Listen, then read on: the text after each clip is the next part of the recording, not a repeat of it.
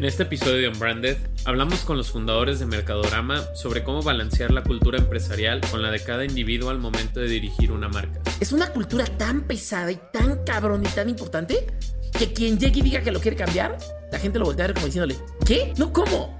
No, o sea, perdón, ahorita Red Bull no se viene a las iglesias. No, güey. El que llega tiene que entender que no son sus gustos con la marca. Tiene que ponerse la ropa de la marca y decir, ok, ¿cómo piensa la marca? Y entender que la marca tiene una personalidad. Sí, y tengo que continuar el prestigio y la historia de esa marca que ya construyó cosas increíbles. También exploramos el impacto cultural que pueden tener las campañas publicitarias y las diferencias que hay entre la innovación a largo plazo y los objetivos anclados al presente. Te digo, no siempre es, eh, es increíble identificar una tendencia futurista, pero cambia mucho culturalmente por país, por región, y aquí en México lo sabes. O sea, no es lo mismo vender aquí en el DF que vender en Monterrey, porque culturalmente somos muy diferentes. Si voy a ir a vender a Monterrey, tengo que ir a entenderlos allá. Entonces tengo que ir a definir a quién le voy a hablar allá, cómo le voy a hablar. Entonces, creo que esa parte de empaparte de todo, pero vivirlo hacia un, una, una marca, un brand manager es muy importante. Además, analizamos distintas maneras en las que podemos incorporar el trabajo de artistas en campañas para marcas y sumar valor a ambas partes. Quiero entrar al mundo del arte, pero la verdad es que no te voy a pagar.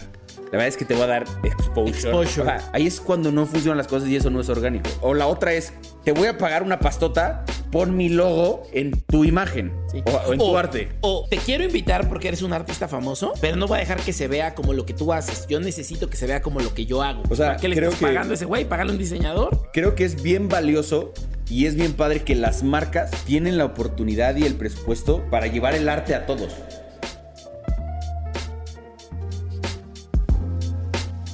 Unbranded, un espacio para compartir lo mejor del marketing y aprender de los expertos.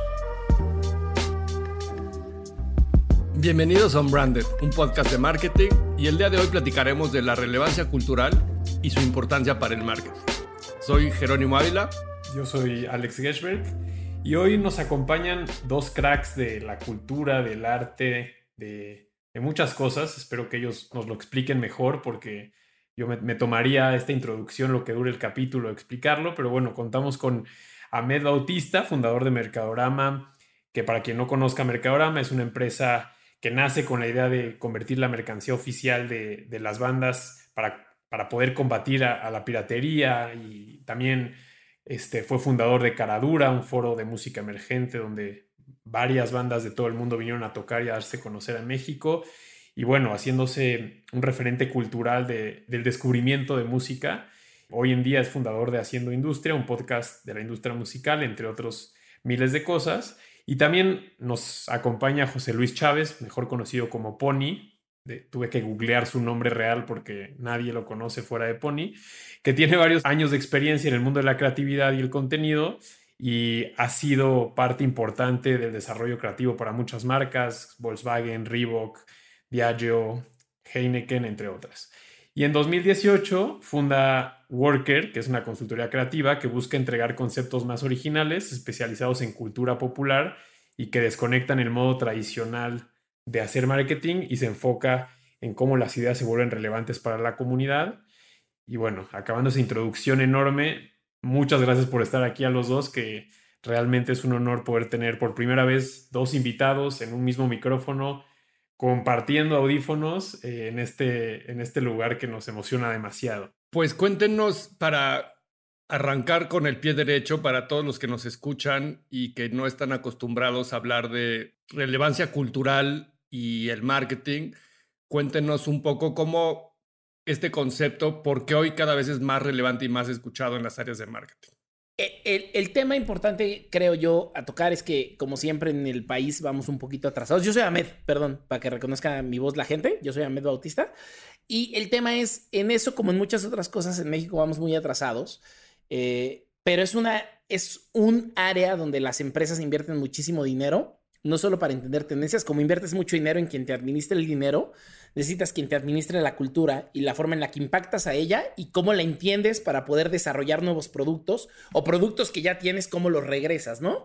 Vivimos un par de décadas donde los productos más importantes de hace tres décadas están regresando y ya no solo regresan como algo retro o como algo vintage, sino regresan como la línea más importante, ¿no? Como la línea clásica que hizo que esa marca fuera importante. Ahí tienes Adidas con Adidas Originals, que se relanzó con bandas como Korn y todo este momento que era en ese momento el alternativo y el new metal y todo eso era importante. Y tienes a Puma y tienes a Reebok. Entonces, son estas marcas que entendieron que cuando arraigas con la cultura algo que tres décadas después se quieren seguir poniendo o se vuelven coleccionables y pagan mucho más porque son coleccionables, quiere decir que algo bien se hizo hace 30 años. Entonces, esa inversión creo que en México no ha pasado al 100. Yo, mi primer contacto con eso fue una vez que tuve una junta con Red Bull y en Red Bull estaba Valerie Miranda y cuando vi su tarjeta decía Culture Manager. Entonces le pregunté, ¿qué es un Culture Manager? Y me lo explicó perfecto. Me dijo, Red Bull no es un energético. Red Bull es muchas industrias que se conectan y me lo explicó, ¿no? O sea, me dijo, si salíamos como un energético nomás a competir como un energético, eso es muy corto.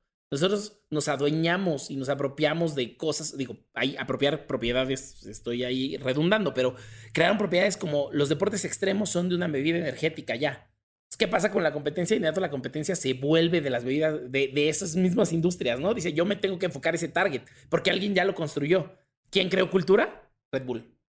Entonces, pero también somos música y tenemos Red Bull Music Academy. Dije, wow, ¿qué es Red Bull Music Academy? Pues mandamos a los que son de la familia Red Bull, los mandamos a todas estas ciudades a grabar a nuestros estudios. Y tenemos Red Bulletin, que es una revista que habla de esto. Y yo, ¿cómo? Entonces, como que me volaba el cerebro hace 10 años pensar que hay un área de eso en una empresa. Claro, era una multinacional que viene de Europa. Y empecé a entender que eso era lo que pasaba. Después conocías a, a brand managers que estaban en empresas que tenían que contratarte para hacer colaboraciones y así, y los brand managers ni siquiera conocían qué pasaba con su marca. Les había tocado, como que les cayó esa chamba, ¿no? Es como, ok, te cayó esta chamba, entonces hay que hacer la tarea. Y el tema es, no, te contrataban a ti para hacerles la tarea.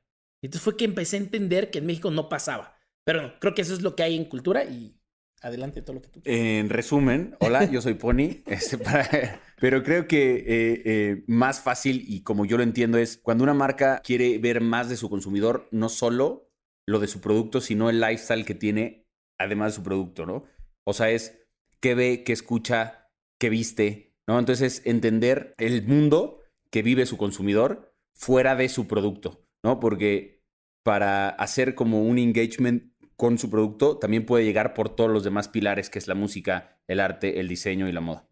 Y yo creo que algo que, que dijeron ustedes dos me parece brutal, que es todos los que nos dedicamos a marketing o queríamos hacer marketing eh, o queremos hacer mejor marketing, vimos a Red Bull como uno de los grandes ejemplos. Yo, yo creo que hasta cometimos el error de decir, ¿qué estarán queriendo hacer? ¿No? ¿Será que están medio perdidos? ¿Será que están queriendo decidir hacia dónde, hacia dónde está el business y nada más no lo encuentran? Y todo lo contrario, pero escuchamos últimamente, eh, y yo creo que la situación que estamos viviendo en la pandemia habla mucho, ¿no? De, de las marcas teniendo que tener un objetivo, un propósito, que, te habla mucho de tener como un camino al que tienes que caminar, ¿no? Como marca, tienes que saber hacia dónde quieres ir, cuáles son los valores, tienes que estar, digamos que más claro que nunca cuál es tu propósito y el por qué existes. Y por el otro lado, estamos hablando del universo cultural, como ustedes dicen, ¿no? Quien consume tu marca, que escucha, cómo se viste, que come, etcétera.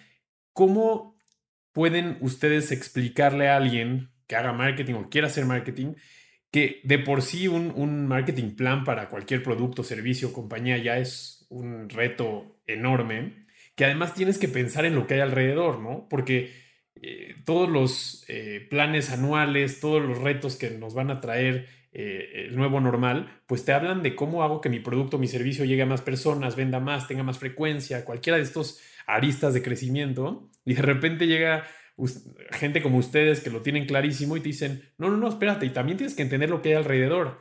No, pues el equipo de marketing se acaba de multiplicar por 20, ¿no? O se te acaba de joder la vida de manera espectacular. ¿Cómo, ¿Cómo ven ustedes ese equilibrio para que las marcas puedan vivir su camino hacia el propósito y al mismo tiempo no perder la cultura, que creo que las marcas que se pierden de la cultura, pues también pierden su relevancia, ¿no? Creo que es complicado, o sea, la pregunta es increíble. Creo que para eso hay que entender la marca al 100% para no intentar entrar en todo. Creo que ninguna marca y a excepción pueden entrar en todos los elementos, ¿no? Pero tú tienes siempre un, un, una personalidad principal y puedes tener una secundaria que te ayuda a sumar, ¿no? Entonces, por lo general, y te voy a dar el ejemplo, creo que lo que pasó mucho tiempo es con la música, que es una de las culturas más populares y que todas las marcas quieren entrar, nunca lo, dimos por hecho, porque todo mundo quería ser parte de la música. ¿Están de acuerdo? O sea, nos tocó cuando salió el MX Beat, o sea, cuando salió Vive, o sea, cuando salían todos los festivales que todas las marcas estaban peleando por estar,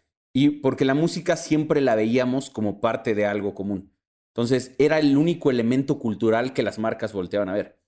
Cuando culturalmente empieza el movimiento de la gastronomía, creo que es un gran despertar a que las marcas dicen, ay, también le puedo entrar a la comida, que literal no estaba a este nivel ni de foodie, ni de gastronomía, ¿no? Ni, ni de la comida callejera que se veía, pero no lo tomaban como un elemento cultural. Entonces, cuando lo empezaron a mover marcas importantes que se dieron cuenta y le vieron oportunidad de negocio, fue cuando lo empezaron a crecer. Entonces ahí es donde marcas empezaron a hacer este doble link de mi marca es para pasarla bien, pero también puedes comer increíble, ¿no? Entonces agarraron otro elemento de la cultura que no solo era la música, que la música estabas muy acostumbrado a decir, bueno, y la gastronomía tiene aparte todos estos, estos abanicos, ¿no? Entonces, pues yo me puedo especializar en el street food. Entonces, hay marcas que se empezaron a, a, sumar al street food. Entonces, siento que ahí es el encontrar y entender tu marca, te da cuenta de, yo no puedo entrar porque,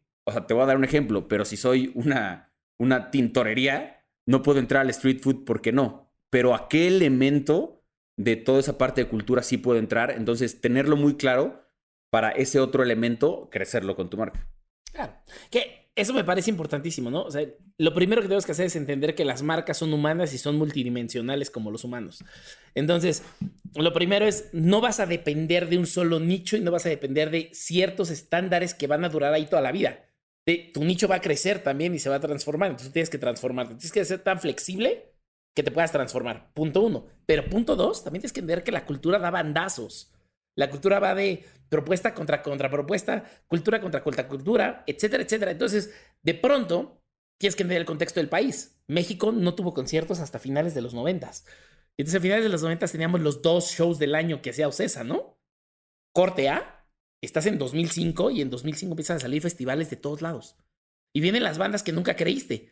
Y entonces ya no hay un venue, venue como lugar de conciertos pequeño, ya no hay un venue importante, hay tres. Entonces la cultura se empieza a transformar, entonces todo el mundo quiere meter el dinero ahí. ¿Por qué? Porque la conversación del momento es hay festivales y música. El bandazo es nos vamos todos a la música. Pero el regreso del péndulo es, ok, pero ¿en qué nicho de la música te quieres meter? ¿Quieres ir al festival de Veracruz, que es Cumbre Tajín? Que lo mismo de York y puede tener a músicos tarahumaras y de otro lado. ¿O te quieres ir al MX Beat, que es un festival de cigarros, que su nombre es de cigarros, y cuando se acabó el presupuesto para los cigarros se fue para la música directo, pero tú le quieres entrar para llegarle a ese público que son jóvenes de bandas que nunca han visto, ¿no? Un MX Beat que trajo a quien quieras, a quien quieras, luego se convirtió en el ceremonia, trayendo a Beastie Boys y a, y a todo eso que el radar de Ocesa ya no le permitía tener porque pues, Ocesa tiene que seguir trayendo a YouTube y a Madonna. Entonces, todo es un péndulo que da bandazos, pero tú tienes que regresar y encontrar qué. Y probablemente cuando ese, ese mar ya esté lleno, tienes que irte a otro lado. Y tienes que encontrar que hay nuevas cosas saliendo. O sea, skate parks, ¿cuántos skate parks había en el 2000? ¿Cuántos hay hoy? Entonces, el skate ya es una cultura que ya está arraigada en México. Y el skate tiene que ver con hip hop, pero también con, con música alternativa en México y con reggaeton, Con otras urbano, cosas, y arte urbano. Muy distinto a cómo se vive el skate en Nueva York y en Los Ángeles, ¿no? Cuando vas a, a Santa Mónica o a cualquiera de estos lugares. Entonces, de nuevo, es multidimensional. Entonces, por un lado, creo yo que el tema es entender a quién vas dirigido y quién ya te está comprando y tratar de entenderlo para llegarle más, pero también decidir a quién más le quieres llegar y cómo lo construyes en un largo plazo. Creo que uno de los grandes problemas que nosotros nos encontramos es que esos bandazos de la cultura los tomaba la marca como unos bandazos naturales, ¿no? O sea, de pronto había marcas que un año nos buscaban para estar en rock y nos decían, tengo que estar en rock, mi competencia está en rock, quiero que me hagas importante en el rock. Yo les quería preguntar eso porque muchas áreas de marketing tienen este, este time frame de planes anuales, ¿no? Y todo va como este marketing, yearly marketing plan. Y yo que cuando haces, es difícil identificar culturalmente en dónde embonas y dónde es un territorio, digamos, virgen y que pueda haber como un potencial. Pero yo como lo entiendo son inversiones de mediano largo plazo. Es como los inmuebles, ¿no? Pues vas a invertir en una zona que se va a volver popular en unos años, en unas décadas probablemente. O sea, no haces una inversión ya que la zona está cara, porque entonces ya compras caro. Entonces yo creo que las marcas cuando Exactamente. tienen que Sí. tomar estas decisiones, pues son apuestas a largo plazo. Sin embargo, toda la parte financiera y toda la parte de planeación y todos los resultados que les exigen eh, las empresas para las que trabajan, lo hacen por, por cada cuarto del año, tienen que entregar resultados anuales. Y no sé si eso también, en su experiencia, cómo lo han vivido, que, eso también causa muchos de estos bandazos de los que platicabas, ¿no, Ahmed? Este, porque un año quieres rock, pero el siguiente año ya el presupuesto es diferente o los objetivos de quien llegó a dirigir esa marca, los gustos son otros. A mí ya no me gusta el rock, entonces no quiero estar en el rock, a mí me gusta la electrónica. Entonces, ¿cómo distinguir como el gustómetro de las personas que manejan estas marcas y que se identifican con sus preferencias, no necesariamente con las preferencias del consumidor? Y luego, ¿cómo, cómo meterte en este mindset de largo plazo y casi, casi como que decir, pues yo voy a sembrar esto, pero lo va a cosechar alguien más que venga detrás de mí, ¿no? Porque pues normalmente tú no vas a ver los grandes resultados Sí. de esas apuestas. Probablemente lo verán alguien que venga detrás de ti y que, y que creo que también ese es otro reto de las áreas de marketing, que hoy la rotación es bastante alta. O sea, es muy difícil encontrarte un brand manager que lleve 10 años en una marca y que haya hecho esas apuestas hace 10 años, ¿no? ¿Qué tips tendrían de eso? Dijiste un punto importante. O sea, si eres un güey muy cabrón, si hiciste una cosa muy locochona y, y lograste cambiar los paradigmas del mundo, no, no, si hiciste cosas muy cabronas, seguro te vas a ir de ahí. Seguro te van a llevar a otro lado.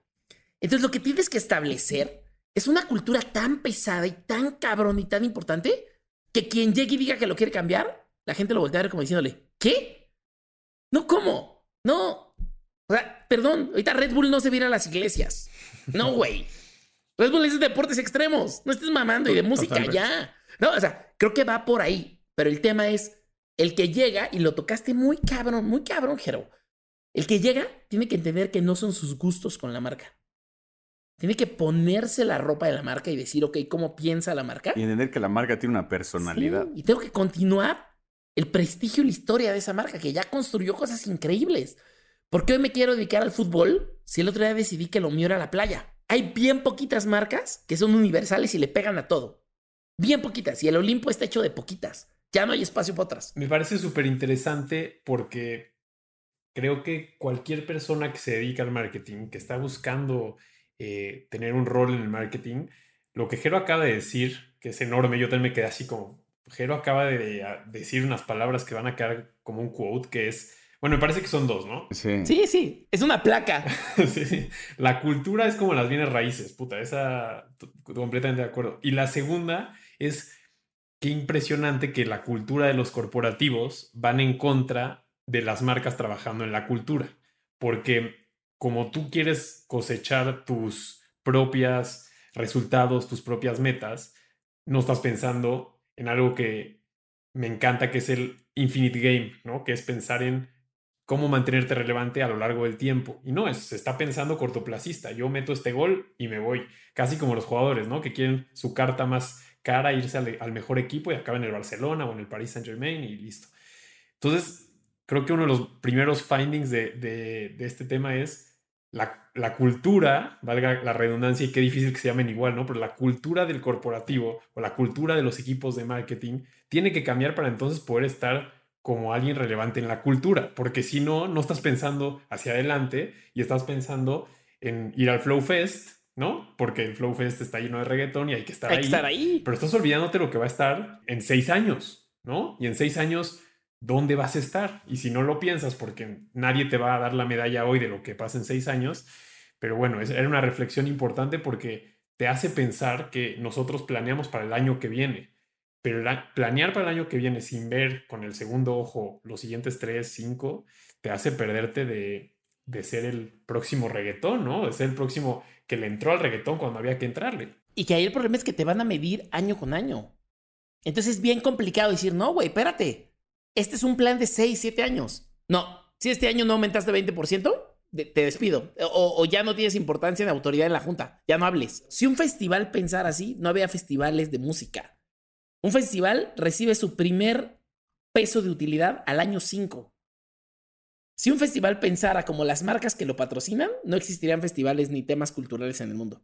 Oigan, eh, exacto. No, gran, gran, gran pregunta de Jero es, siento que pasa eso porque las mismas marcas no han definido la importancia cultural o el impacto cultural que tiene su marca en, en, en donde están.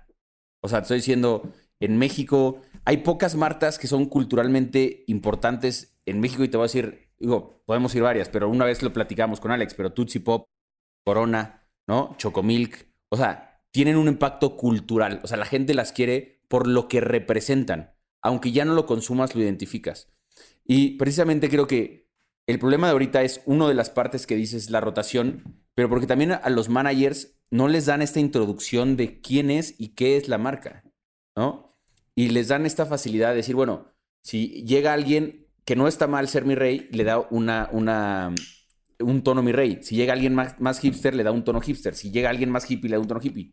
No, o sea, sí está padre innovar y meterle un poco de tu cosecha, pero tiene que ir sobre un 80% de la personalidad que ya tiene la marca, ¿no? Cuando a ustedes les toca picharle a alguien un proyecto de este tipo y, y, obviamente involucra un presupuesto y una inversión interesante, ¿cómo los convencen de esto? O sea, ¿cuál es como el reto que tienen en esa presentación de, convencer de esta inversión de largo plazo? Y sobre todo que de repente hay como un trade-off de hacer negocio en el corto plazo y de reposicionar y apoderarte culturalmente de ciertos territorios a, a dos, tres, cuatro, cinco años. O sea, en su experiencia, ¿cómo recomendarían a quien nos escuche un poco abordar un tema así, de que pues hay una presión corporativa del hoy, pero quiere estar mejor mañana, ¿no? Y entonces como te piden un objetivo que está anclado en el presente, pero que lo que quiere es cosechar en el futuro. Y normalmente pues hay una variable de tiempo y de recursos económicos en inversión o en ingresos o en retorno de lo que eso necesita. ¿Cómo lo han abordado esas conversaciones y cuál ha sido como su, su secreto para convencer a alguien de estos temas? Eh, mira, ahí te, te, voy a contestar con un ejemplo más fácil que es no siempre va hacia el futuro, ¿no? O sea, muy pocas tendencias las podemos descubrir en el futuro, pero muchas veces esta cultura va por región. Te digo, no siempre es, eh, es increíble identificar una tendencia futurista, pero cambia mucho culturalmente por país, por región, y aquí en México lo sabes. O sea, no es lo mismo vender aquí en el DF que vender en Monterrey, ¿no? Porque culturalmente somos muy diferentes. Entonces, es, si voy a ir a vender a Monterrey, tengo que ir a entenderlos allá, ¿no? Entonces tengo que ir a definir a quién le voy a hablar allá, cómo le voy a hablar. Entonces, creo que esa parte de empaparte de todo, pero vivirlo, hacia un, una marca, un brand manager es muy importante. Como dices, sí es un reto porque muchas veces siempre hay tiempo de por medio, que cuando es tiempo es simplemente nosotros les llevamos 17 slides, ¿no? De relevancia cultural, de, de, por qué no deberían ir hacia allá o ir hacia acá. Y de casos de éxito. Y de casos de éxito, exacto. Pero sí intentamos empaparlos y, y enseñarles esa parte. Yo quiero, si se puede, te quiero dar dos ejemplos y me quería clavar en, en, una forma de decidirlo, ¿no? Pero, no, pero uno, uno, de los ejemplos, por ejemplo, es, es, nos han tocado marcas que tienen incentivos perversos horribles, ¿no? O sea, el, el dinero es un incentivo perverso.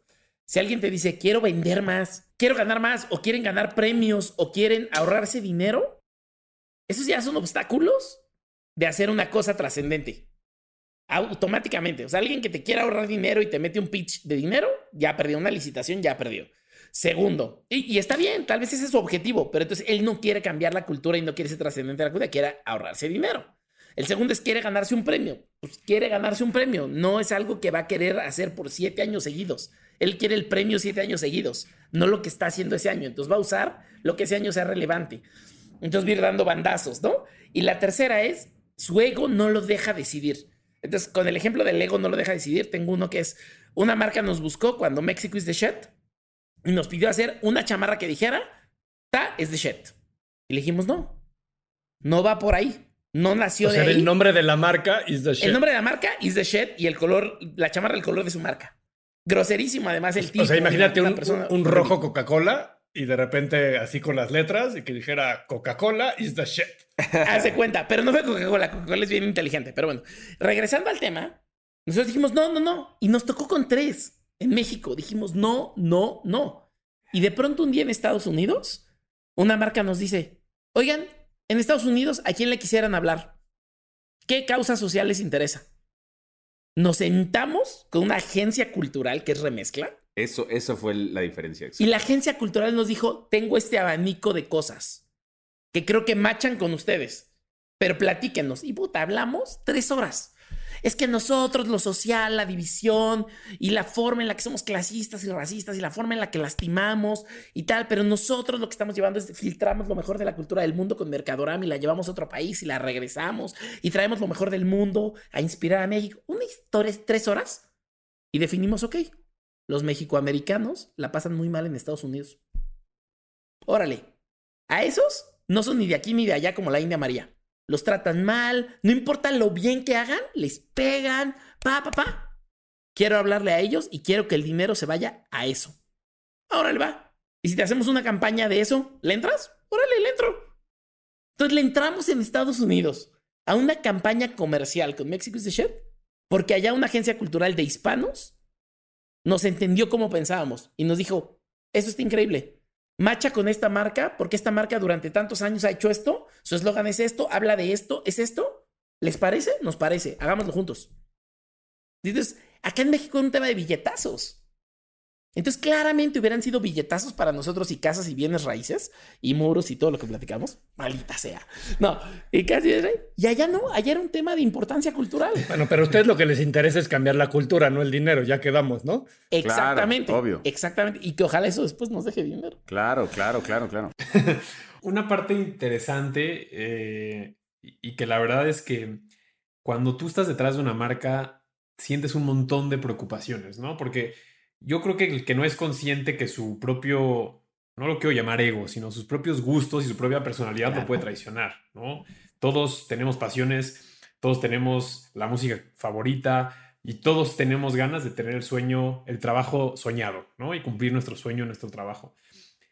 Y si eres consciente de eso, pues el problema no es menor. Y además te pueden llevar a un camino cultural positivo o negativo, ¿no? Desde el punto de vista de la marca, tú, tú cuando estás haciendo tus planes o cuando te quieres eh, motivar o quieres este, tener algún tipo de acercamiento hacia dónde ir, pues te puede tocar que alguien te diga la cultura está a la derecha y viene alguien más y te dice la cultura está a la izquierda, ¿no? Y al final, al ser cultura, pues puede ser una moneda al aire.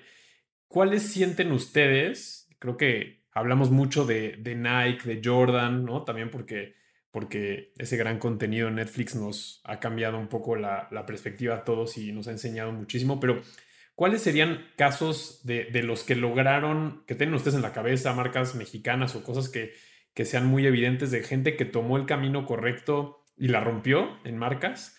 Y el, y el dark side, ¿no? Quien tomó un camino de seguro esto va a crecer y se fue, pero a estampar contra la pared. Que tengan en mente, no sé, dos y dos, dos, dos Dos que la rompieron, dos que la turbo cagaron. Creo que es una gran pregunta. Yo lo, que te digo es, internacional, voy a dar el, caso de KFC, que es precisamente en un retorno de marca, cuando culturalmente se estaba perdiendo, que entendamos que KFC, el pollo frito, viene y en vez de la agencia creativa, en vez de aventarse un, un tema de medios, a decir, vayamos a pautar vayamos a llenar a Estados Unidos de espectaculares de KFC, saquemos una nueva receta secreta, ¿no? Simplemente fue un tema cultural, ¿no? Con el cual eh, se identificaron desde el principio, es decir, KFC y el pollo frito va muy en relación a la cultura negra, ¿no? Y que aprendí en un programa que es Awkward Conversation with a Black Man, lo deberían de escuchar en, en, YouTube. Conversaciones incómodas con un hombre negro. Y te dice, porque le preguntan, eh, le preguntan, ¿es, ¿se dice afroamericano o negro? Y te dice, no, es negro, porque no todos los negros son de África. Entonces, la palabra para decir es negro no es racista, aunque, ¿no? Eh, de gritos sí es racista. Exacto, de gritos sí es racista, claro. Entonces, eh, ellos dicen, bueno, de la cultura negra el, el, el streetwear está muy relacionado. Entonces, en vez de yo invertir todo mi dinero en 14 espectaculares, llenar Estados Unidos de espectaculares, voy a hacer una colección de streetwear, ¿no? Que como sabemos, el streetwear por los sneakerheads es muy poderosa. Sale en Hypebeast, un blog de, de tendencia y moda. hacen eh, fundas de almohada, hacen sudaderas que no decían KFC, decían Fried Chicken USA, ¿no? que aparte es como un proud. Se acabó la colección en segundos, minutos, no sé qué. Y de ahí todos empezaron a hablar de ellos. Y lo que te refieres, todos. No solo la gente que hablara de comida, que es lo que le interesaba. La gente de moda empezó a hablar de KFC. La gente de música empezó a hablar de KFC. Los blogs de cultura empezaron a hablar de KFC, ¿no? Entonces, para darle continuidad a lo que hicieron, después sacaron un bucket hat que ahorita está de moda. Cuando pedías tu canasta familiar, Tu te la bucket. daban en, en tu, Tu bucket. bucket. Era un bucket hat que te podías poner. Entonces ya era un elemento de moda que podías utilizar, ¿no? Y que podías vender. Eso es un gran, creo, creo, caso de éxito. Claro. Ahora, temas mexicanos. Ahorita estoy pensando en cosas mexicanas que han hecho las cosas muy bien. Necesito pensar en las que lo han hecho mal. No sé si ahorita me van a salir, pero tal vez seguimos hablando y me van a brincar en la cabeza. Pero que lo han hecho muy bien gigantes y chiquitas, ¿no? O sea, tengo mil ejemplos. Pero el primero es Mi Tu Calzado. En una empresa que es reconocida por su calzado. O sea, México es reconocido por su calzado, igual que Japón y otros lugares. Unas chavitas de Guanajuato dijeron, yo quiero hacer zapatos. No encuentro los zapatos que yo quiero hacer. Yo los voy a hacer y los encuentro. Se llaman Me Tu Calzado. Son una locura. Empezaron vendiendo en bazares. Hoy venden online. Digo, no sé si Ale me va a dejar el número, pero es muy mi amiga y me entero y tal. Pero vende cientos de miles de pesos online, ¿no? Y la gente se registra, devuélveme a avisar cuando este modelo sale. Y es un zapato hecho y son ¿Y personas. cuál es su diferenciador? ¿Cuál, ¿Cuál es el secreto, Ahmed, de que tienen? O sea, ¿qué hicieron bien? diseño, primero que nada, pero no solo diseño en la prenda, claro que diseñan para su juventud y para chavas jóvenes, pero también tienen design thinking. O sea, la forma en la que se comunican, la forma en la que empacan, la forma en la que entregan, la forma en la que hacen sus redes sociales, puro design thinking. Y todo ese storytelling, están todo el tiempo contando, estoy hablando como, como el video donde doblan a Steve Jobs. que Qué- es bonito palabras hablas, quiero inglés. trabajar contigo. Quiero trabajar contigo porque hablas bonito. Entonces, tiene una forma de contar las historias increíble. Increíble, que es lo que decía Pony hace rato de Eat Like a Local. Hablan perfecto, cuentan la historia perfecto, te van llevando. O sea, tú entras a Me Tu Calzado, así como suena Me Tu Calzado, y te cuentan quién es el señor que está cortando el, el, el- así la piel para hacer el zapato y quién es la señora que está poniendo la suela con pegamento. Entonces, sabes de dónde viene tu zapato, que además es precioso. En diseño es precioso, pero la historia es preciosa. Entonces lo quieres, ¿no? Me tocó verlas empezar vendiendo en bazares hasta que se les acabaran las cosas y venir de Guanajuato lo que les cupiera en el coche y vender, no de León, León de vender y regresarse por más y volver a venir y así a hoy vender en línea una locura y abrir una tienda aquí en la Roma Condesa.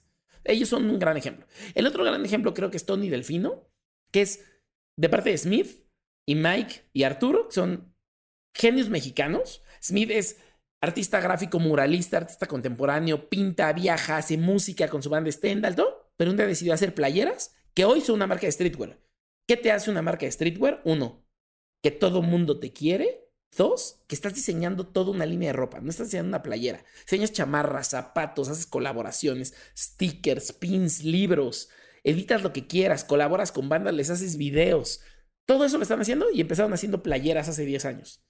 Sea, es una locura Tony Delfino. Y la gente hubiera dicho, es el Supreme mexicano. No, ni Supreme ni Babe de Japón. Son el Tony Delfino mexicano. Exactamente. Entonces es una marca que entendió la, La esencia mexicana y la hizo. O sea, hace poco sacó una línea de Bratwurst, así una línea inspirada en los, las salchichas alemanas. Y en un bazar puso un stand de salchichas alemanas para vender sus playeras. Eso es hablarle a la cultura. Eso es decir, esta es mi inspiración. Te voy a llevar a mi inspiración para que te pongas la playera. No te pongas la playera solo porque le puse una salchicha. Quiero que entiendas de dónde viene. Y en español, ¿no? Siempre frescos y slogans. Increíble. No, y aparte utilizan el Spanglish porque dicen, güey, somos una sociedad muy globalizada. Ya, o sea, ya escuchamos música en inglés, vemos películas en inglés, pero también nuestro idioma. O sea, ya no nos. e- Esa parte del no, siempre eh, el español ya no me afecta, o sea, porque yo consumo todo. Y todo es colaboración, todo es colaboración. O sea, invitan a artistas de Austria y de todos lados a hacerles playeras de Bélgica. Una locura. Y luego, otra marca que se me ocurre, ¿no? Yo, Bobby Hundreds. Bobby dale, Hundreds, dale. por favor, lean el libro. This is not a t-shirt. This is not a t-shirt. Esta no es una playera. El Bobby Hundreds empezó con Supreme en la misma calle Fairfax, de, Fairfax, Fairfax, de Supreme. Y ellos decidieron, por, por creencia, no subir los precios. Bobby Hundreds es una marca de streetwear que en skate igual que Supreme. Solo que Supreme, Supreme, Supreme, ¿eh? Supreme, vamos a sacar un mexicano, Supreme, sí. güey. Supreme, pero no, Supreme, este, decidió hacerse Supreme ya... es- perdón, Supreme es de Nueva York y abrió una tienda en, En un montón de lugares, ajá. incluyendo Los Ángeles en Fairfax. Y Y ahí, estaba Bobby Hundreds con The Hundreds. Y entonces, pero como dice eh, Bobby Hundreds, es, ya es una marca de high fashion por los precios. Ya ni de pedo es streetwear. O sea, la gente le sigue diciendo, pero por un precio, ya un ticket tan alto, ya no es streetwear. Ah, tengo que Y decir algo. Bobby. Hundreds dice una frase muy fuerte que es decir, people over product.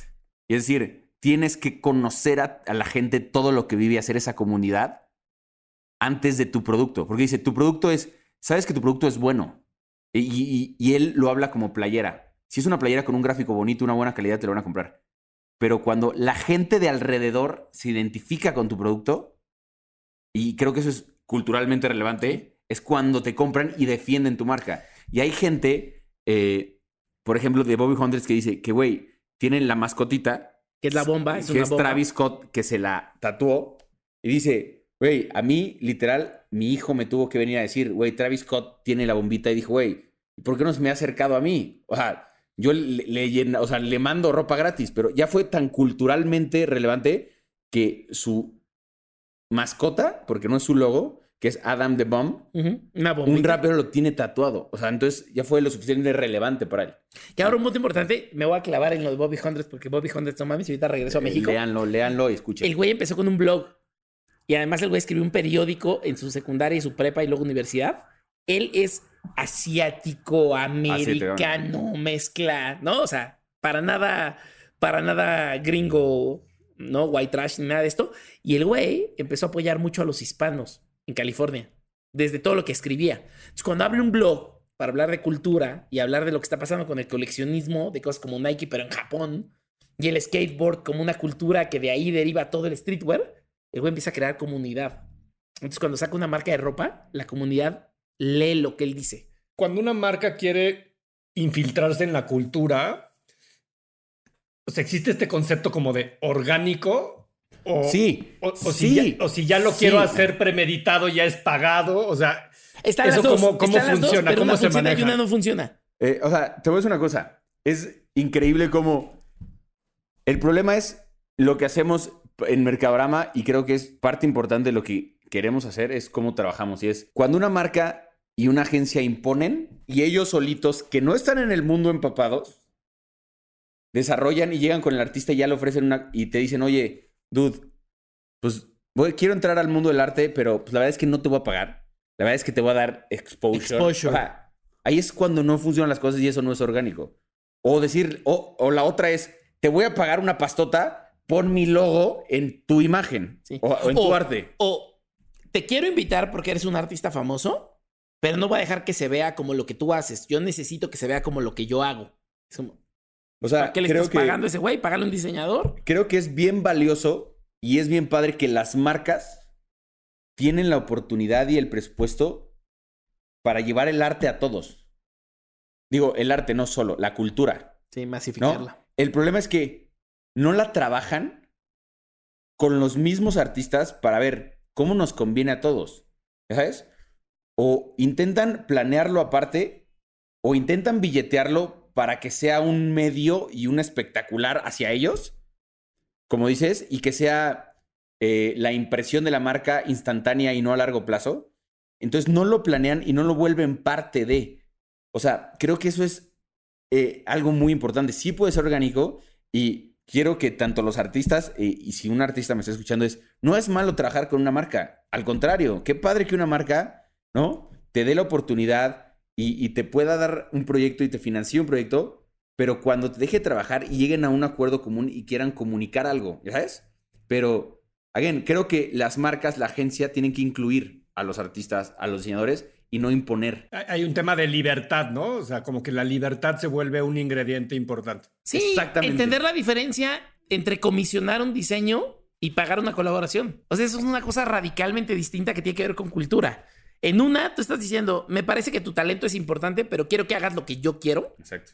y tengo el dinero y soy prepotente y quiero que cumplas con mis estándares porque yo estoy pagando. Y eso se entiende como te quiero por tus followers. Ajá.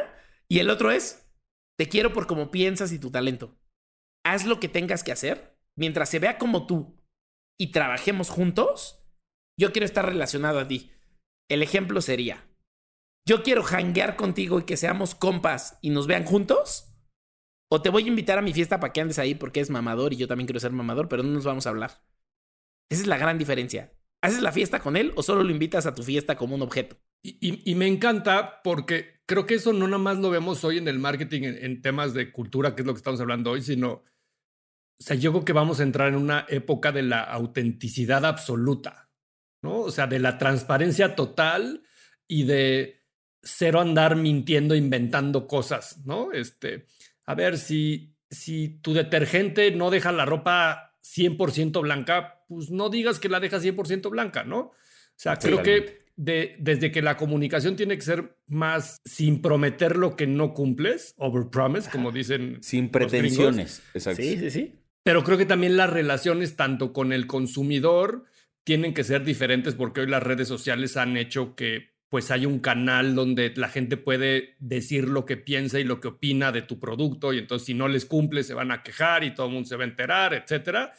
Y creo que eso mismo se traslada a esto que están diciendo, ¿no? Claro. E- en un mundo de la colaboración Sí. y si tú quieres que alguien te ayude a ser más relevante en la cultura y que tu negocio esté embebido en eso, pues tienes que entrarle con confianza total y, y- y- y ceder ese control y esa libertad a ese artista al que estás confiando, ¿no?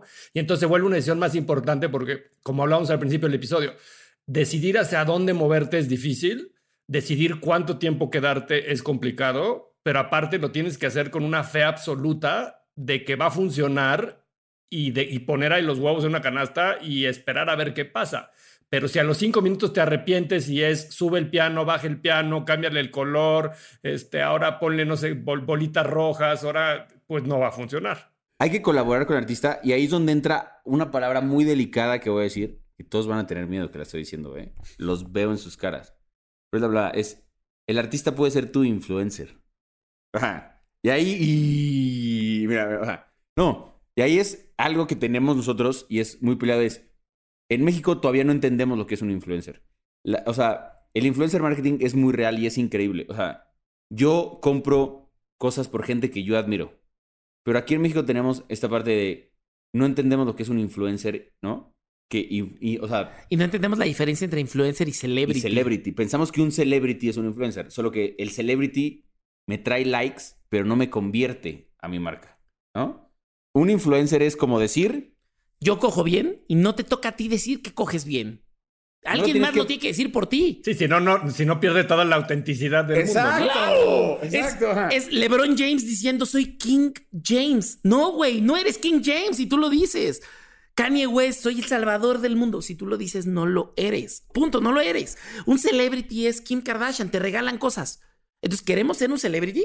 Lo que queremos vender es que te comportes de un cierto tipo, seas un idiota de cierto tipo, te tomes fotos de cierto- para que te regalen cosas. No, queremos que consumas cosas. ¿Por qué compraste esto que compraste? ¿Por qué crees en esta marca que crees? ¿Por qué esto? ¿Por qué el otro? Eso es un influencer. Entonces- Alguien que te escribe Exacto. y te cambia la forma de pensar a positivo. Entonces, el artista cuando lo escoges, lo escoges porque también su following es quien es, o sea, comparte los valores de tu marca. Entonces, simplemente con ser él, sabes que la gente, si sabe que colaboró contigo, va a voltear a verte como marca y ya te va a tener presente. ¿Ya ¿Sabes?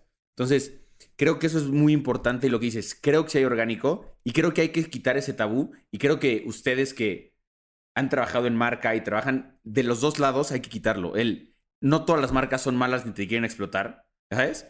Sea, y, y tampoco todo el trabajo se regala. O sea, es, es encontrar un punto medio al contrario, cómo construyo como marca hacia el artista, ¿no? Y cómo la marca me puede construir a mí como artista. O sea, creo que eh, llegando y platicando se puede llegar a proyectos muy fuertes donde los dos salgan muy beneficiados. Y que al largo plazo la gente lo va a voltear a ver y decir, güey, no mames. No mames que hiciste esa botella con ese artista cuando nadie pensó que hiciste, ¿no? O sea, el edificio de Portland que hizo que James Jean pintara toda la fachada y fue parte de la arquitectura, no fue un mural, es parte de la arquitectura. Hoy con un millón de followers y expos en todo el mundo, James Jean es como, claro, vivo en el departamento que compré en el edificio de James Jean. Pero cuando lo hicieron, nadie pensaba que James Jean iba a ser del nivel de Cos. Y ahorita lo está Sí, haciendo. sí, o decían qué pinche departamento tan feo. Exacto. Sí, porque fue completo. Ni siquiera fue una pared, fue completo. O sea, es parte de la arquitectura. Y alguien me había dicho, puta, qué horrible. y Sí, hoy es sí. como, puta, lo hubiera comprado, ¿no? Vale seis veces más. ¿Cuál es la diferencia entre cambiar la cultura y poner algo de moda? ¿O es lo mismo? Algunas veces en la vida te toca ser Michael Jordan y otras veces te toca ser Scottie Pippen. Entonces, regresando al Somos tema- muy clavados del básquetbol, por eso Sí, nos gusta, nos gusta. Pero voy a regresar y voy a poner una analogía con música. Una vez toca ser Batman o Robin. Sí, Batman o Robin. O sea, alguna vez te toca ser el güey que tocó un tipo de música y alguien en una revista o en un periódico de música le puso un mote y dijo, ok, esto es grunge. Para identificarlo, ¿no? Somos seres humanos, animales que categorizamos y dijimos es grunge. Y entonces en el grunge pusimos cosas tan distintas como Nirvana a Pearl Jam a Soundgarden. En lo mismo. Cuando no tiene nada que ver, ¿no? O sea, esto es glam rock y pusimos a Guns N' Roses con Poison. Y Motley Crue, así, cosas que no tienen que ver, ¿no? Ah, Bueno, usaban el con pelo parecido, güey. O sea, Sí, y, claro, y usaban sí. mallas, yo sé. Tocando en los mismos venues. Igual Korn y Limp Bizkit y Deftones, ¿no? Pobres Deftones. Y, ojo que me gustaba Korn en su principio, no, no, no niego mi pasado, pero Deftones es otra cosa radicalmente superior. Entonces, como categorizamos, siempre va a haber alguien que diga, ok, yo soy el A&R, yo soy el que decido talento en esta disquera, y entonces voy a nombrar como grunge o new metal o lo que sea, lo que viene, y voy a ir a buscarlo a todos los bares, porque eso está vendiendo en la otra disquera. Entonces lo que tenemos que decidir es si somos Michael Jordan y estamos cambiando la cultura o si somos el segundo y tercer lugar de eso. Ninguno de los dos está mal. Cuando Michael Jordan esté en la cultura es Michael Jordan. No va a haber un jugador más grande que él en esa temporada. No hay forma. Pero puede ser el segundo güey más cabrón. Y si eres el segundo güey más cabrón, se vale que te subas en lo que el otro está cambiando y darle tu twist. Pero lo que no se vale es que un día digas, oye, yo también quiero ser Michael Jordan, y al otro año digas, pero quiero ser Leonardo, Me- bueno, Leo Messi. O Leonardo de las Tortugas Ninjas. O Leonardo También. DiCaprio. Exacto. Ya no se vale ahí. Tienes que entender tu papel y decir, ok, o le voy a perseguir y ser el segundo o el tercero o el cuarto o el quinto de este lado y voy a construir en ese lado, o voy a ser el que tome el riesgo y aunque me tome 10 años cambiar la cultura en esta dirección. Tengo que serlo. Pero si no, cualquier cosa en medio está forzado. Cualquier cosa no pensada está forzada y va a acabar destruyéndose. Es la marca diciendo quiero ser rock y al otro año diciendo quiero ser comida y puyol. No, no puedes. O estás en caradura o estás en puyol. La, la- analogía de, de Jordan, de Pippen, me parece perfecta porque ¿qué pasa si, si yo soy una marca y hablo en nombre de ojalá muchos que nos estén escuchando que dicen tengo que hacer un proyecto de fin de carrera o trabajo en una marca chica, grande, de la industria que sea? Y, y ni siquiera te estoy diciendo quiero ser Jordan eh, o Pippen, no por falta de ambición, sino por tal vez, pues creo que es más fácil si eres de alguna industria ser Jordan que si eres de otra.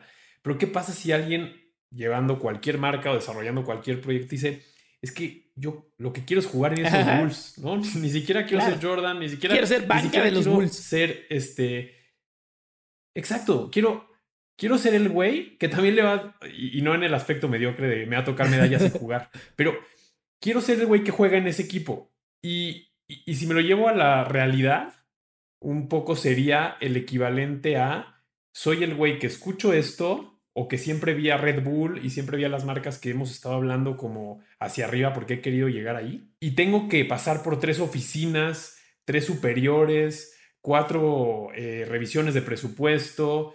O sea, porque el primer paso es que tú te la creas, ¿no? Como brand manager. Pero imagínate que tú ya te la crees, pero ahora tienes que ir a A los de convertir arriba, a sí, claro. ocho cabrones más, cada uno más poderoso.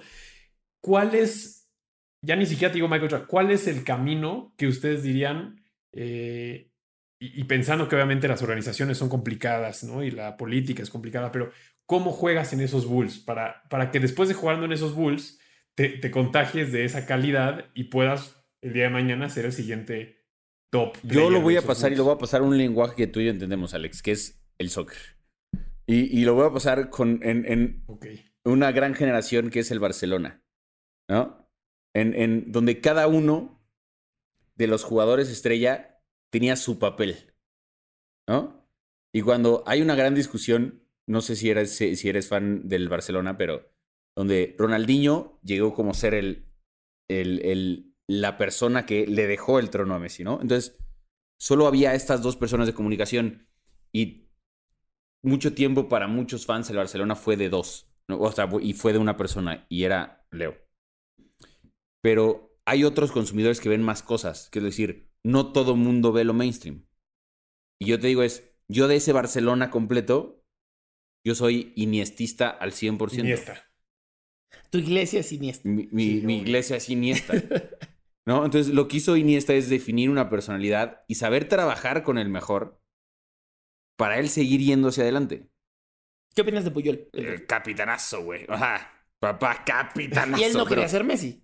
No, no, al contrario, él sabía que tenía las riendas. O sea, y es, eh, él dejaba hacer a todos los demás. Pero eso va mucho trabajar en equipo y, y ver cómo trabajas tu camino a. Y es, es un chingo de chamba, es intentar convencer, es cumplir con cosas y ir haciendo como small goals para demostrar a la gente de. Igual dices, güey, yo estoy loco y digo que el próximo. eh, y, y si le tengo la confianza de decir que lo que sigue son las papitas con chile, es decir, mira, y, y salió esto, entonces voy a hacer acá y te ofrezco esto y te traigo. Y entonces empiezo a construir hasta allá y les digo, definir tu personalidad dentro de la empresa también creo que es importante. Totalmente. ¿no? Porque te digo, ahí estaba Messi, estaba, pero güey, para mí Iniesta tiene, tuvo que tener un balón de oro cuando fue el mundial, cuando ganaron, claro. Pero todo el mundo volteó a ver a la estrella, ¿Cómo ¿no? se llama director técnico? Eh, Guardiola, el que estaba antes, sí, sí, sí. Pero después estaba Valverde, y, o sea, que, que sí le dio personalidad, pero para mí, este, o sea, hubo antes, ¿no? Que Guardiola, que también hizo un equipazo. Pero lo que digo es el rol personal para trabajar en equipo, Sí. ¿no? Que es decir, siento que están al nivel. Tú puedes llevar una marca culera, Ajá. o sea, una marca, no sé, güey. Bueno, no quiero Sí, decir sí, una sí, porque sí. imagínate. Pero lo estás haciendo bien, a ver si. Eh, esa- no, no, yo- exactamente, sí, sí. Ajá. Lo que quiere decir es cualquier marca de la industria que sea puede tener un rol en la Sí, cultura sí. y romperla. Yo me quiero clavar ahí. Y te digo que, no sé si conozcan, pero hasta Calcetines Donelli lo tuvo. ¿Te Sí. acuerdas del, del, o sea, Calcetines Donelli lo tuvo, güey? O sea, los tenis Danesa Panam. 33. Sí, exacto, Danesa 33, güey. o sea, Burger Boy con los picapiedra. Entonces, ojo ahí. La parte en la que yo me quiero clavar es: si logras dejar tu, tu ego de lado, tu lado oscuro en una cajita abajo de tu cama a la chingada, creo que lo que puedes lograr es decir, ok, ¿cómo agrego valor? creo que, eh, creo que eso es totalmente lo que dices, es saber que no vas a ser Messi porque no tienes las mismas cualidades, no porque no estés al nivel. Ajá. Es culturalmente entender hacia dónde voy. Ajá. Y en el es- mundo- Es, Rodman también, Sí, Rodman en el lo mundo hizo. donde miden los goles o las canastas, no van a medir los rebotes o los pases. Exacto, exacto. Pero para los goles y las canastas se necesitan los rebotes o los pases. O sea, el punto importante de esa lección es, no importa como marca, o como gerente, o como ejecutivo de cuenta. Lo que tú necesitas es agregar valor. Que cuando tú llegas cambias cosas. Que cuando tú llegas entiendes el valor de lo anterior y estás rindiéndole homenaje y tributo respeto y admiración a lo que existió. Pero dices, ok, para construir sobre eso que hay, yo ya vi esto. O sea, yo traigo a la ensalada esto que es nuevo de esta generación, lo meto a la licuadora con los anteriores y sale esto y ya salió algo mejor. Entonces creo que ahí la parte importante es quitarte el ego. Y la segunda parte es decir, ¿dónde puedo cambiar aunque sea un poquito la aguja? ¿Dónde muevo la aguja un poquito hacia lo mejor? Entonces, ahí vienen un montón de cosas. El punto es, si entiendes que no vas a ser el número uno, también se vale. Pero si entiendes que quieres ser el número uno, también se vale. El punto es, son estrategias radicalmente distintas.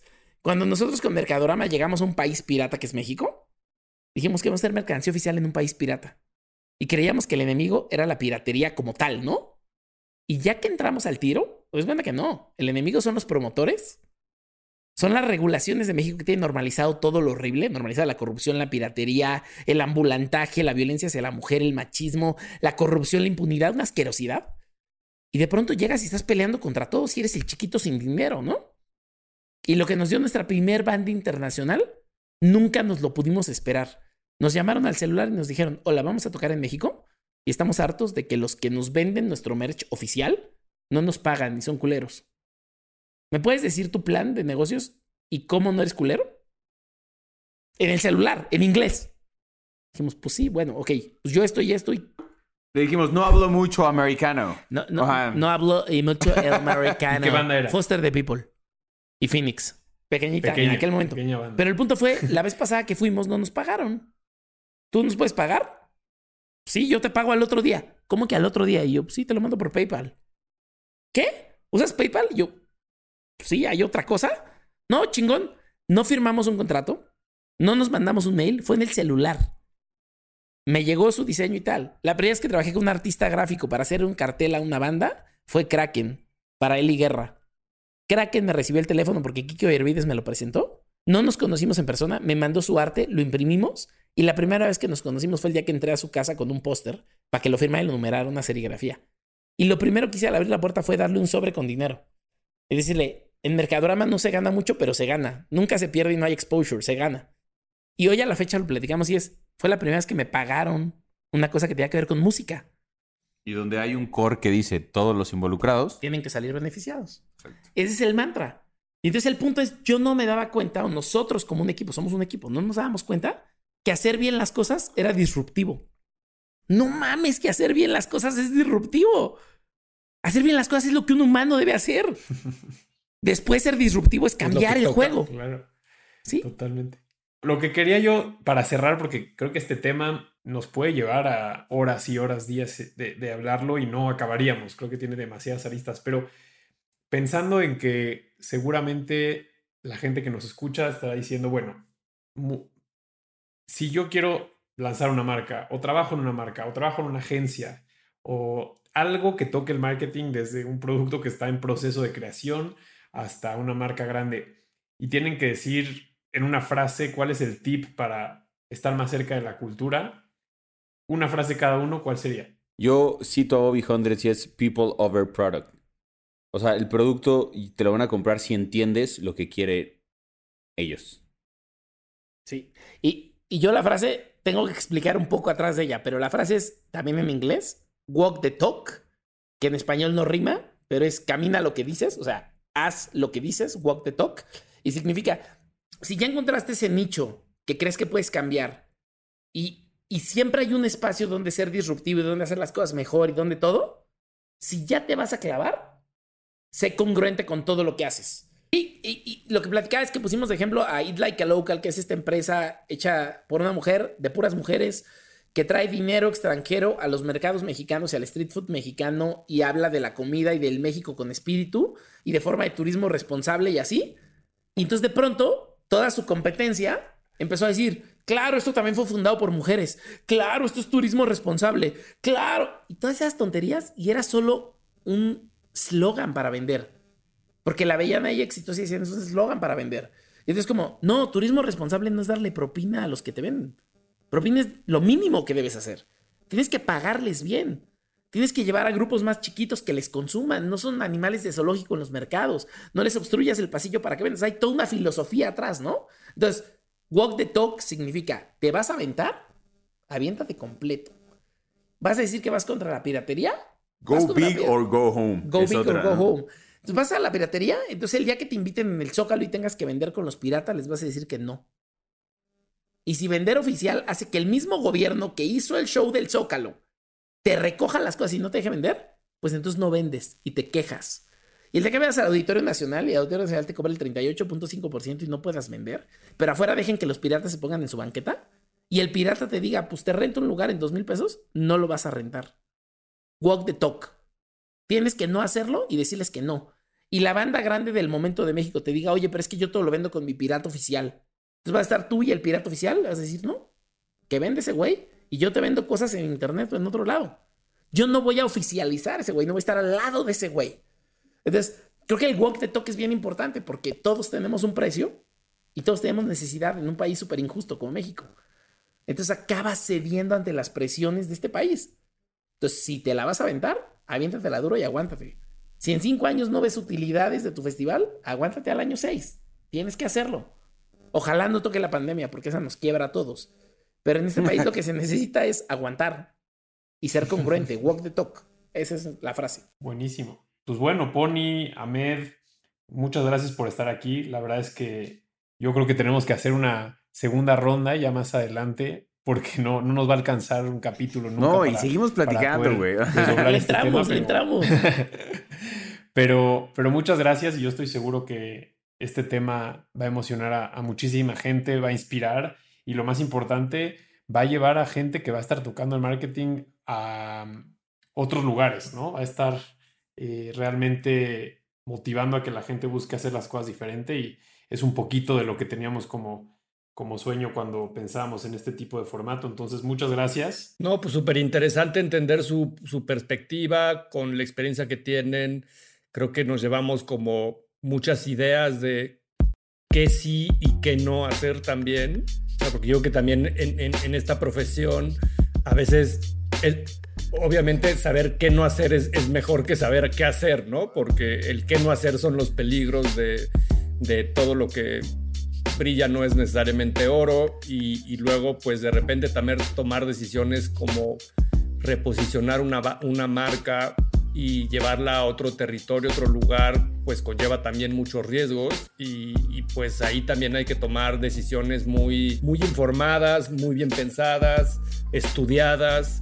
Y, y, aún así siempre está este último elemento que es como de instinto y de apuesta y que ahí pues no hay matemática que te ayude, ¿no? Ni estudio de mercado que te diga qué hacer, sino que vas a tener que tomar la decisión de ficho a este chavo que se llama Messi o a este jugador que se llama Michael Jordan y soy Nike y lo patrocino cuando nadie ha patrocinado a un jugador así.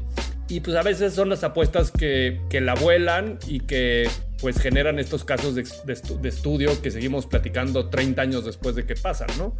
Entonces, pues muchas gracias por venir. Si les gustó este episodio, por favor compártanlo en sus redes sociales. Síganos en nuestras redes sociales como arroba onbranded los esperamos en el siguiente episodio.